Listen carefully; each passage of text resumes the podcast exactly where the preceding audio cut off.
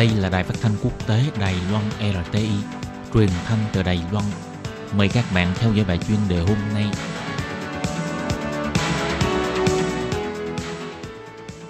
Thúy Anh xin kính chào quý vị và các bạn. Chào mừng các bạn đến với bài chuyên đề ngày hôm nay.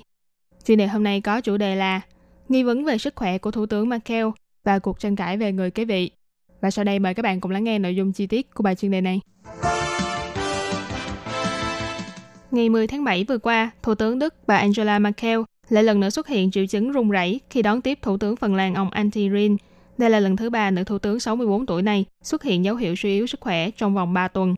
Vào ngày 18 và 27 tháng 6, bà Merkel đã hai lần xuất hiện triệu chứng run rẩy trong lúc đứng yên bất động và không nói gì.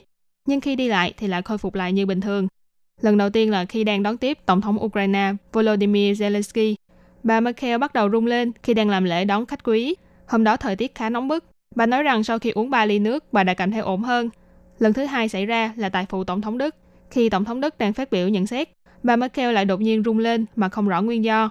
Trong khi đó thời tiết hôm đó khá mát mẻ. Mặc dù sau những triệu chứng bất thường của ngày 10 tháng 7, bà Merkel vẫn bày tỏ rằng sức khỏe của mình rất tốt và bà vẫn còn khả năng để làm việc. Nhưng các bác sĩ vẫn không bài trừ khả năng là bà Merkel đã mắc bệnh nặng. Ngày 11 tháng 7, khi đón tiếp Thủ tướng Đan Mạch Mette Frederiksen tại Berlin, bà Merkel đã phá vỡ thói quen lễ nghi trước đây khi ngồi xuống trong quá trình dự nghi lễ đón chào.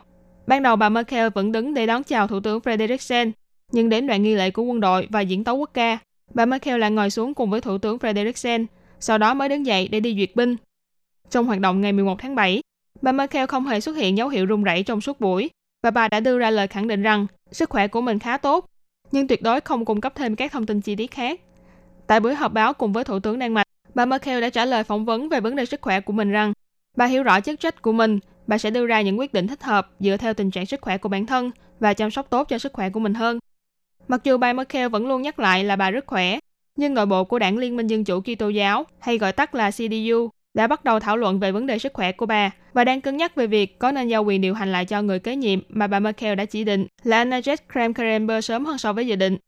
Năm 2005, khi bà Merkel lên nhậm chức, bà đã bày tỏ rằng khi Quốc hội bản nhiệm vào năm 2021, bà sẽ không tranh cử để tái nhiệm chức vụ thủ tướng.